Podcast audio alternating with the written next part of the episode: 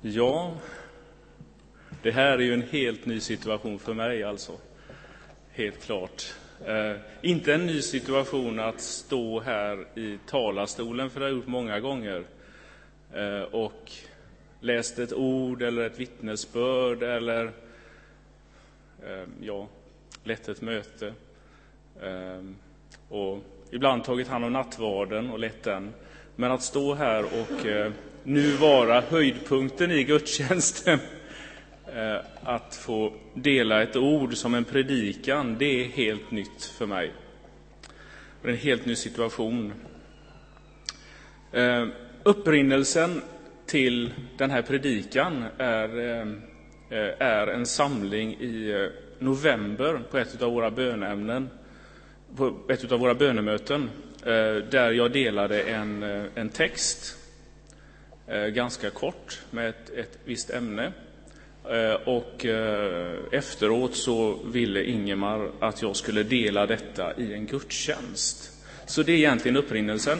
Och jag, jag, jag tvekade då och sa att du får gärna komma tillbaka, för det här med predikan det är ingenting för mig. Det kommer jag inte att fixa. Jo då, sa han, låt det mogna lite bara så. Sen kom frågan tillbaka i, i mars. Och då hade faktiskt detta legat och grott lite grann i bakhuvudet på mig. Ja, men så jag kan nog faktiskt utveckla mina tankar från den bönesamlingen och berätta det för församlingen, för hela församlingen. Ehm, ämnet då var, som inte är så passande just nu, och det var novemberkaktus. så tänkte jag, hur ska jag ta mig ur detta? Novemberkaktus i slutet på juni. Hur ska det funka? Men då tänkte jag nog, vad handlar ju faktiskt det om det jag ska säga? Vad, vad, är det för någonting? Vad är det för, vad är essensen i det jag ska säga? Ehm, och efter en viss, viss fundering så, så passar det faktiskt bättre med rätt miljö för blomning. Det är ju faktiskt novemberkaktus. Och sen är det ju så att vi ser ju utanför här hur mycket har slagit ut. Eh, så visst är det tid för blomning, men det krävs också rätt miljö och rätt årstid. Så nu står jag här och jag får tacka för förtroendet att jag får stå här. Men jag skulle vilja att vi, vi ber tillsammans en bön och att vi lägger den här predikan i hans händer. Tack käre far för den här söndagen, Herre. Tack för den här gudstjänsten. Tack för att du vill dela ett ord med oss idag, Far. Eh, tack Jesus för att eh, du har eh, lagt ett ord på mitt hjärta, Herre. Och jag ber dig nu, Herre, att du ska hjälpa mig att förmedla det på bästa sätt, Far. Tack Jesus för alla som är här. Tack för sång och musik, Herre. Tack för mötesledning, Far. Tack för att du just nu, Herre, öppnar våra hjärtan och gör oss tillgängliga, Herre Jesus, för dig och för ditt ord, Herre. Jesus Kristus. Amen. Ja, tänkte jag faktiskt fråga så här. Är det någon som har varit hemmablind någon gång? Ja, Evelyn nickar där. Ja, det är många som nickar. Och visst är det märkligt att man faktiskt blir hemmablind. Och det är nog faktiskt någonting som vi alla har blivit från och till. Och det är ju så här att man blir, vad det handlar om egentligen, det är att man blir van att se saker och ting hur de ska vara. Eller kanske till och med hur de ska se ut. Så att man tar saker och ting för givet, man kopplar bort det här och man tänker bara, ja men det är ju så här det är. Och det är ju faktiskt så att man kan ta både miljö och situation, lukter och ljud för givet. Och kroppen ställer liksom in sig och ens mentala eh, beteende ställer in sig på att det här känner jag igen. Och då inträder en viss hemmablindhet. Min fru Lotta, hon vet inte att jag säger detta nu, men eh, hon kan bli lite trött på mig eh, ibland, och kanske rätt ofta, eh, när jag inte ser att hon har förändrat något hemma. Och det kan vara från att byta gardiner till att eh, helt enkelt byta plats på några prydnadsgrejer. Och eh, jag observerar ju inte detta, utan eh, jag kommer hem och tycker att allting ser ut precis som det... Nej. Och, och Bosse, tack, här, tack Bosse här för att du, du faktiskt fångar det som jag tänker säga härnäst. Och det, kanske är detta lite typiskt för oss män. Att inte vara så uppmärksamma. Det kan hända att jag ska säga så här, jag ska inte vara generera, generera eller generalisera. Det kanske är så att det finns lysande undantag, men jag tror att vi män är lite sämre på detta. Ja. eh, hur som helst så tror jag å andra sidan att vi alla kan bli lite hemmablinda, men vi kan också bli eh, bortablinda när vi vänjer oss hur saker och ting brukar vara eller till och med förväntar oss hur saker och ting ska vara. Det tycker jag är väldigt viktigt. Vi är där vi är, men vi kan också gå in i en situation och förvänta oss att saker och ting ska vara på ett visst sätt. I höstas så vändes detta lite upp och ner. Eh, jag visste att jag var på väg in eh, och skulle eh, ta hand om ett bönemöte och jag var väldigt osäker på vad jag skulle säga. Och min erfarenhet är att Gud han svarar, men han svarar inte när jag vill. Och jag kanske vill att han ska svara mig en vecka innan, så att jag hinner tänka lite. Eh, men av någon anledning så vill han att jag ska lita på honom. Och jag upplever att han svarar ganska sent och då läggs allting till rätta. Väldigt snabbt. Det kanske är någon som känner igen det. Ehm, men just denna dag i höstas så vändes detta begrepp då hemmablind upp och ner för mig. Och jag kommer hem, jag var trött efter en dag på jobbet. Och där på bordet hemma så står då den här växten. Och den står inte i hörnet som den brukar, vilket jag som ni förstår inte observerat innan då. Men helt plötsligt så reagerar jag över att den här växten då har en massa blommor på sig. Den liksom flödar över på vardagsrumsbordet. Och denna märkliga, i detta fallet då en kaktusväxt, denna märkliga kaktusväxt, inte traditionell med massa piggar på, ni vet. Det finns ju kaktusväxter som, som är som gröna växter med, eh, ja, jag ska försöka förklara lite bättre senare. Men jag är inte så bra på det här med blommor och sånt där. Men eh, hur som helst, denna märkliga kaktusväxt eh, som hade massor av härliga små röda blommor och de var överallt på kaktusen. Och då insåg jag, det här ska jag prata om. Och då öppnades en, en, en, en värld för mig. Eh, för vad ska jag säga på det här bönämnet, eller bönemötet? Normalt sett så stod den ju i hörnet, som i ett av våra fönster, som en grön växt, lite undanskymd året runt. Och nu hade min fru ställt ut den på vardagsrumsbordet. I all sin prakt stod den där, faktiskt vacker och uppseendeväckande, skulle jag vilja säga. Och vad hade hänt? Jo, självklart, den blommade och den blommade praktfullt. Den var vacker innan, men nu var den verkligen vacker. Och den blommade inte dåligt. Nu ska vi komma tillbaka till det här. Hela kaktusen eh, var full av blommor. Och det är faktiskt, den här kallas ju då för novemberkaktus. Eh, och den heter, för er som kan det här med botanik och sånt, Schlumbergera truncata. Heter den. Har jag lärt mig i morse. Okej, okay, nu, nu har inte jag tänkt att ge er en lektion i kaktusarnas liv och växternas botanik. Eh, det finns andra som kan det bättre. Men jag skulle bara vilja, innan jag går vidare i själva ämnet för dagen, så detta får betraktas som, som, som en inledning ganska lång inledning, men en inledning till det jag vill säga. Och då skulle jag vilja relatera till hur växter och framförallt kaktusar kan fungera i sin livscykel. Och speciellt kaktusar tycker jag är intressanta för det jag vill förmedla. Och vi känner till att vissa kaktusar blommar väldigt, väldigt sällan. Det finns faktiskt kaktusar som tar så lång tid på sig som 37 år emellan blomningarna. Under tiden så är de en grön växt och lever och mår bra. Eh, men så ibland så blommar de upp och så är det 37 år, har det gått 37 år. Det kanske inte är så vanligt, men det finns de som gör det. Eh, vanligast är att det går ungefär sju år emellan blomningarna.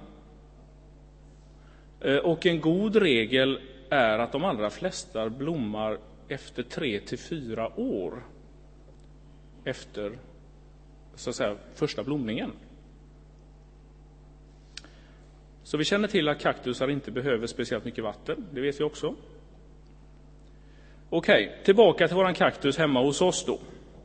Kanske hade vi vattnat den lite för mycket. Eller så hade vi vattnat den lite för lite. Men vårt hopp, kanske främst Lottas hopp då, som tycker om det här med blommor och växtlighet och är väldigt duktig på det, eh, så var ju ändå hoppet att den skulle blomma. Så vi var ändå så jag glömde av den, så den stod där i sitt hörn med sina gröna blad. Men plötsligt, så i en viss miljö, med rätt förutsättning och rätt kombination av tid, värme, kanske vatten då, och skydd, så börjar den blomma. Så här är det ju lite för oss också, från en tid till en annan. Livet kan ju vara ganska hårt med oss och kan ju tufsa till oss ibland. Olika omständigheter kan göra oss lite vissna och uppgivna. Kanske till och med övergivna, trots att vi har en massa människor omkring oss. Det kan bli obalans i våra liv. Ibland så är det vi själva som orsakar obalansen. Ibland kan det vara någon annan och ibland kan det vara omständigheter, bara omständigheter. Ibland kan det vara den omgivande miljön som skapar obalansen i våra liv. Ursäkta.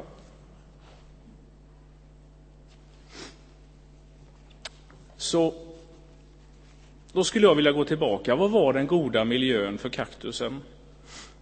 Ja, jag tror att det är en kombination. Det handlar om solljuset genom fönstret och som jag nämnt i kaktusens fall så är tiden viktig. Det händer någonting inuti kaktusen innan den blommar. Vi ser blomman, men det händer någonting inuti växten innan den börjar blomma. Det ser vi inte. Vi ser bara när det börjar blomma. Så det är en process som pågår. Så vad är den goda miljön för oss? Vad är den goda miljön för oss för att vi ska blomma, för att det ska vara blomning här, för att vi ska tillsammans blomma, för att vi var och en ska blomma? Och då vill jag dela tre områden med er eh, som jag tror är en god miljö för oss, oss kristna att vara i. Det finns säkert fler miljöer och det finns säkert varianter på miljöer. Men jag tror att tre huvudsakliga miljöer är jätteviktiga för oss. Så om ni inte kommer ihåg någonting om kaktusar, som jag pratat ganska mycket om nu i början här. Kommer ni inte ihåg någonting om kaktusar så vill jag att ni kommer ihåg de här tre miljöerna. Och faktiskt har dem med er när ni går härifrån idag. Och då vill jag börja med den första miljön. Och den är kanske den absolut viktigaste. Jag har inte rangordnat de här, observera det, för det beror, beror på hur man betraktar de här tre miljöerna. Men den första miljön är ändå i Guds närhet. Vi behöver näring som kommer ur Guds ord. Och det kan handla om vägledning och uppmuntran. Det kan också handla om vad han har lovat oss. Och jag ska stanna vid det här med vad han har lovat oss, för det är så bra när, det, när vi tänker på Guds närhet. För det skapar en direkt relation med honom, för han har lovat oss så mycket i sitt ord. Alltså, jag skulle kunna prata i två timmar om alla löften. Uh, nu ska jag inte göra det, men, men jag ska nämna några löften i alla fall. Uh, och jag ska ge några exempel. exempel. Så nu kommer vi att slå lite i biblarna här. Uh, och det första som jag skulle vilja läsa med er, det är luften om din räddning, Romarbrevet 10 och 9. Det blir eh, ganska mycket hoppande här nu.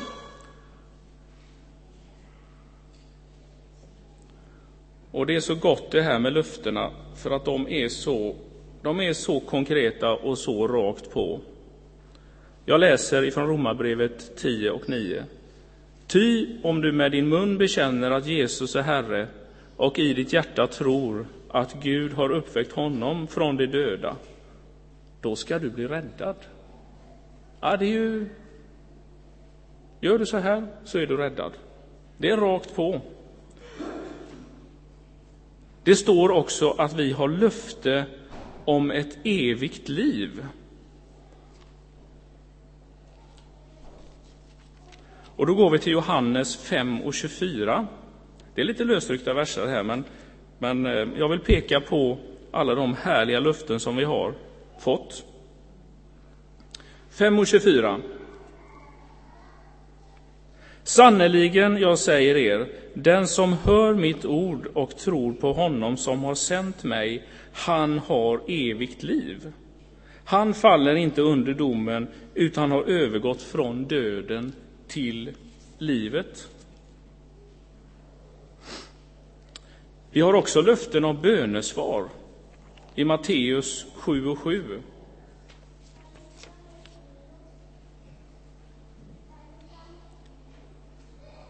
Matteus 7 och 7, verserna 7 till 8. Be så skall ni få, sök så skall ni finna, bulta så skall dörren öppnas. Till den som ber han får och den som söker han finner, och för den som bultar ska dörren öppnas. Vi har också fått löften om Guds nåd.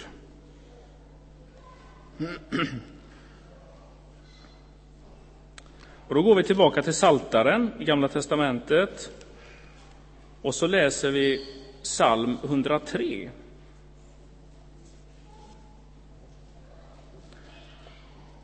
Elva till tretton. Ty så hög som himlen välver sig över jorden, så väldig är hans nåd över dem som fruktar honom. Så långt som öster är från väster och så långt från oss, så långt från oss förvisar han vår synd. Som en far visar ömhet mot barnen, så visar Herren ömhet mot dem som fruktar honom. Han har också gett oss löften om den helige Ande. Då går vi tillbaka till Johannes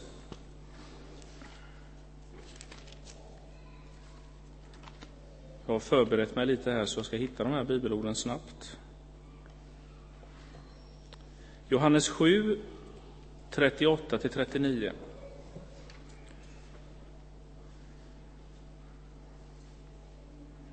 Den som tror på mig, ur hans inre ska flyta strömmar av levande vatten, som skriften säger. Detta sa han om anden som de, trodde på, som de, som de som trodde på honom skulle få. Ty ännu hade anden inte blivit kommit eftersom Jesus inte hade blivit förhärligad. Ska vi se, läste jag rätt? Ja, det gjorde jag.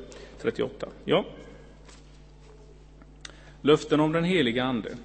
Och det sista löftet läser vi från Lukas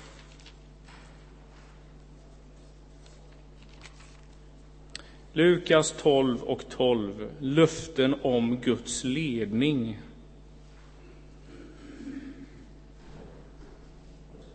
Och den tycker jag är så skön, för den läste jag Jag tänkte var bra, det här får jag läsa flera gånger för idag. Ty när den stunden kommer så ska den helige Anden låta er veta vad som behöver sägas. Exemplen är många och de är hur många som helst när det gäller Guds löften. Eh, och inom många områden. Men innan vi lämnar det här med Guds närhet så skulle jag vilja avsluta med två bibelord om hjälp och upprättelse för den här delen med Guds närhet. Ni ser ju i de här bibelorden med löftena så är ju Gud väldigt konkret. Han säger direkt, det här ska ni få, det här har ni tillgängligt, det här vill jag att ni ska ha. Eh, och då vill jag läsa två ord ifrån Saltaren som handlar om hjälp och upprättelse. Och då går vi till Saltaren 94. 18 till 19.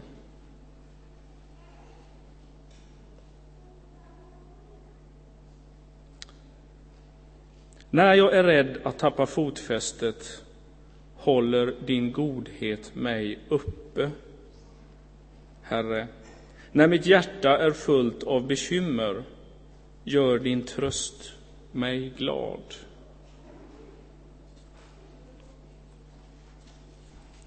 Vi läser också Saltaren 145, 9-14. Saltaren 145, 9-14.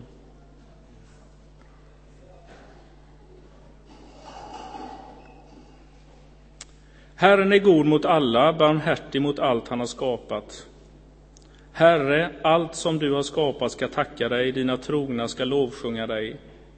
Det ska tala om ditt rikes ära och förkunna din väldiga kraft, så att alla lär känna din makt, ditt rikes härlighet, ära och härlighet. Ditt rike står i alla tider, från släkte till släkte. Gud håller sina löften, kärleksfull i allt han gör. Herren stöder den som vacklar, han rätar krökta ryggar. Han är barmhärtig mot allt han har skapat och stöder dem som vacklar, räter, rätar krökta ryggar och upprättar. Så om vi nu tittar på den här första delen med i Guds närhet så handlar den ju faktiskt väldigt mycket om vår närhet till Gud. Och vi kan hämta så mycket här. Och givetvis i våran dagliga bön. Men här finns så mycket att hämta. Och luften, kära vänner, leta efter luften. De kan man gå på, bara dem. Så i Guds närhet, genom bön och hans ord, är den första delen i en av miljöerna, i hans närhet. Skulle kunna säga att det är Kanske lite fel, men ändå en del av det vattnet som växten faktiskt behöver. Och tid.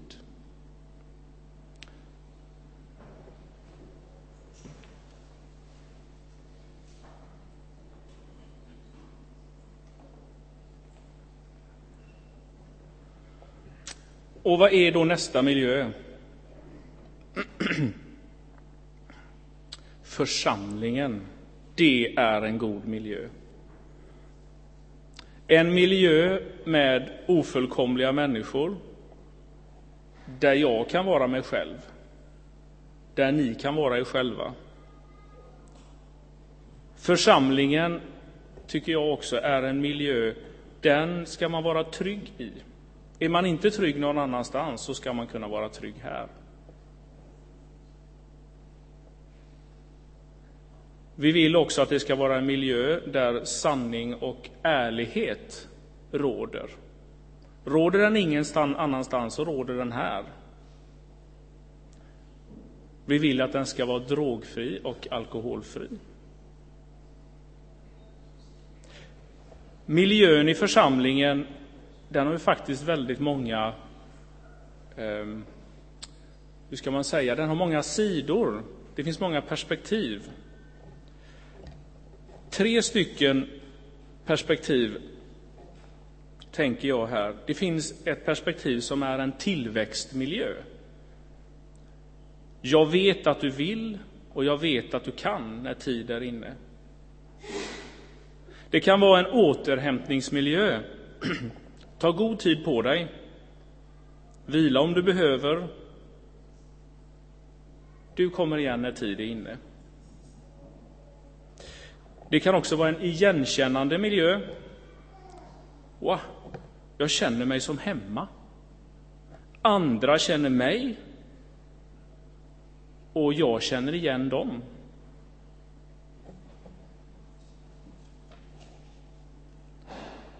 Församlingen kan också vara en ny familj. Jag tror många upplever det när de möter sin tro och kommer in i en gemenskap. Tror jag många upplever att de får en familj till. Men det kan vara så här, en ny familj kan det vara, men det kan också vara så att man får en familj till, en andra familj. För någon är det den enda familjen. Och det är viktigt att tänka för att vi som har då två familjer, för någon kan det vara den enda familjen. Den enda familj jag har. Saltaren 36 tycker jag beskriver detta bra. Saltaren 36, 8-10.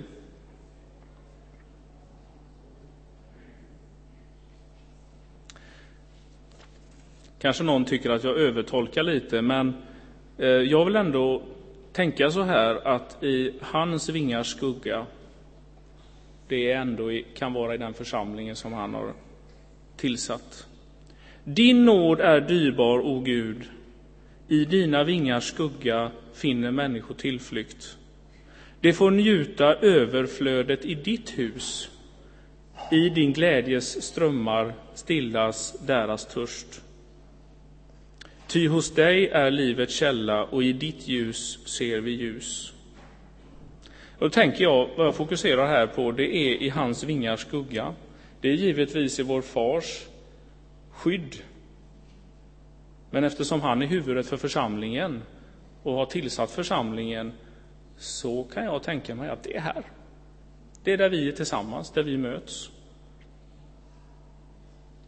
Församlingen är en god växtplats för oss. I dina, dina vingars skugga, ta skydd, du är i lä.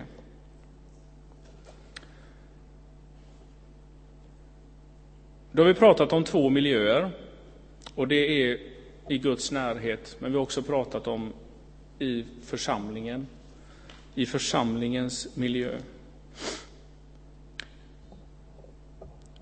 Den tredje miljön som jag skulle vilja dela, det är, den här är viktig, det är i varandras närhet. Eh, det var lite lustigt, jag fick den här frågan så här väldigt abrupt. Vi hade haft en, en diskussion, några stycken, eh, med hur Gud talar och eh, vi pratade också om hur, hur Gud visar sin kärlek.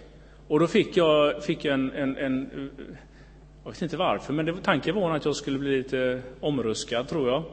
Eh, personen frågade mig, Anders, hur visar Gud sin kärlek till människorna?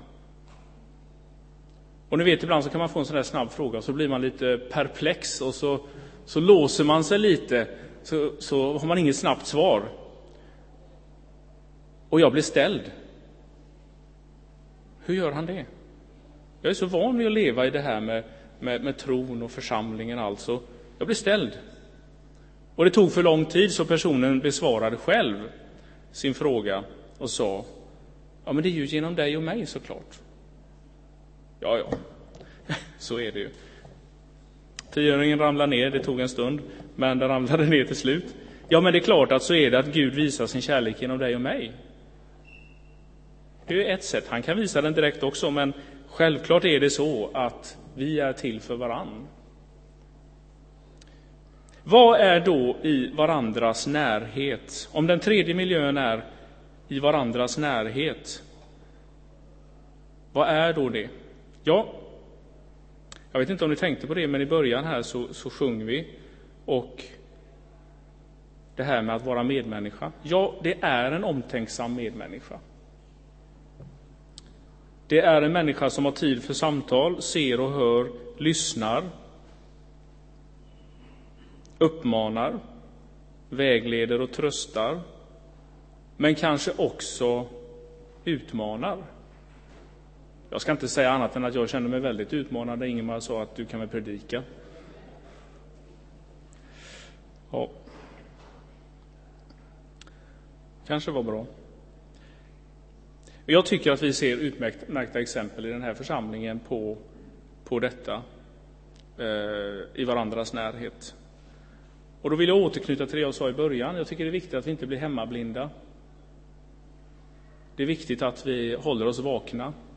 Det är viktigt att vi ser saker för det de är. Eh, och att vi ber om det faktiskt.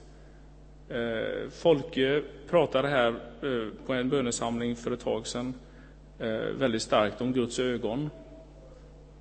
Och det är viktigt för oss att vi ser. Det här är att vi har Guds ögon. Att vi är uppmärksamma på vad som händer. Att vi ser varandra. Vi har en stark känsla för omsorg i vår församling. Låt mig stanna vid Kolosserbrevet lite kort och läsa ett ord därifrån.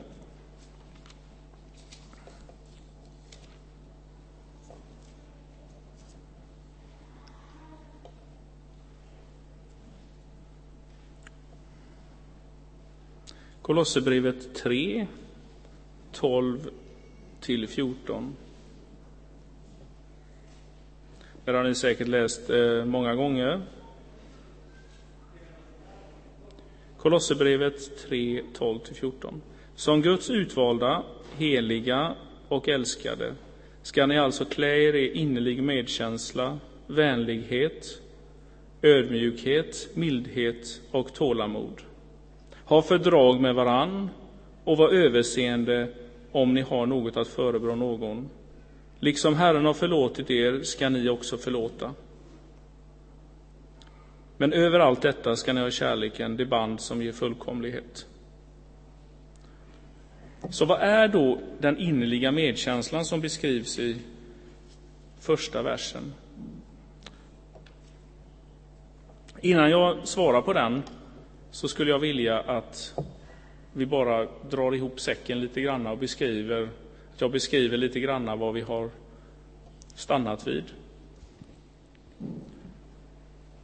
För det första så har vi den här hemmablindheten som vi pratar om, att inte se. Den omsattes faktiskt i en överraskning. Hur kaktusväxten började blomma och ta plats i rummet.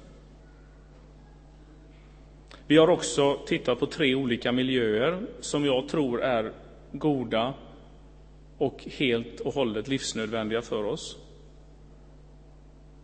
Och då kommer ni ihåg, vi pratade om Guds närhet, alla löften som han har gett oss.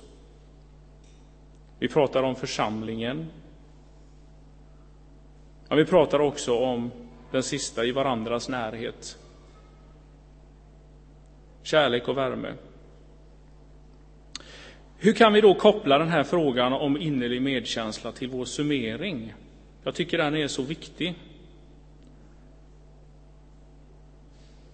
Det kanske är så här att vi är, all, vi är gröna blommor som lever här. Och vi blommar med olika mellanrum. Det kanske tar lite tid innan blomman kommer. Ha tålamod. Det kanske tar lite tid från en blomma till nästa blomma. Ja, men det är väl inget konstigt, vi behöver ju vila emellanåt. Återhämtningen är ju helt nödvändig för oss. Vi behöver leva i en miljö som har många perspektiv. Men det kan vara en kombination av Guds närhet, miljön i församlingen och varandras närhet. Du och jag bidrar till den här goda miljön. Om någon behöver ta ett break och vila, låt dem vila. Om någon hungrar efter arbete, låt dem arbeta. Ge dem jobb. Om någon hungrar efter delaktighet, gör dem delaktiga. Blomman kommer, var så säker.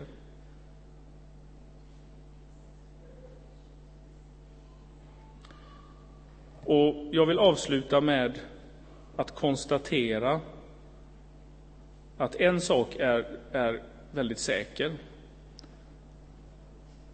Och vår far i himlen, han är inte bara vår far i himlen, utan han, jag tror att han kan sin sak som trädgårdsmästare också.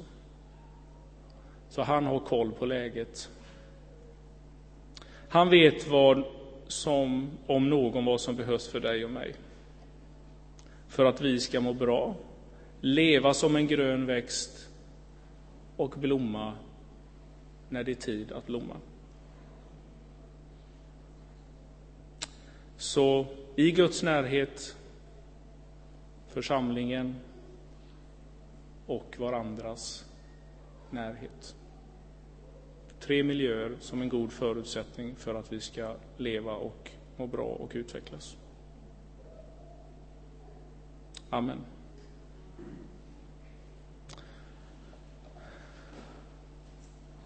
Tack käre far för att eh, du är våran trädgårdsmästare. Tack Herre för att eh, du vägleder oss Herre. Du vet Herre hur vi har det var och en. Du vet Herre vad vi längtar efter. Du vet Herre vad vi har i våra hjärtan. Kanske går det någon och bär på en längtan att få blomma ut, att Åh, det här har jag längtat efter i alla år. När, far, ska du låta mig få visa vem jag är? Jag ber dig, far, att du ska hjälpa oss, Herre. Att du ska ge skydd. Du ska hjälpa oss att visa varandra innerlig medkänsla. så att växten kommer, Herre. Behöver vi vila så ska vi vila. Tack Jesus för att du är våran trädgårdsmästare. Hjälp oss att inte vara hemmablinda, Herre, eller bortablinda. Ta saker och ting för givet. Jag ber dig, Herre, att du ska öppna våra ögon på nytt, Herre. Att vi alla får bli öppna för att se vad som händer runt omkring oss, se vår samtid. Jag tackar dig, Herre, för profeter som vi har i vår församling, Herre, som kan se samtiden, Herre. Och jag ber dig samtidigt, Herre, att du ska hjälpa oss alla att mer se hur vår församling utvecklas och förändras för att möta framtiden. Jag tackar dig för idag, Herre. Jag tackar dig för det här ordet som du har lagt på mitt hjärta. De här perspektiven, Herre. Amen.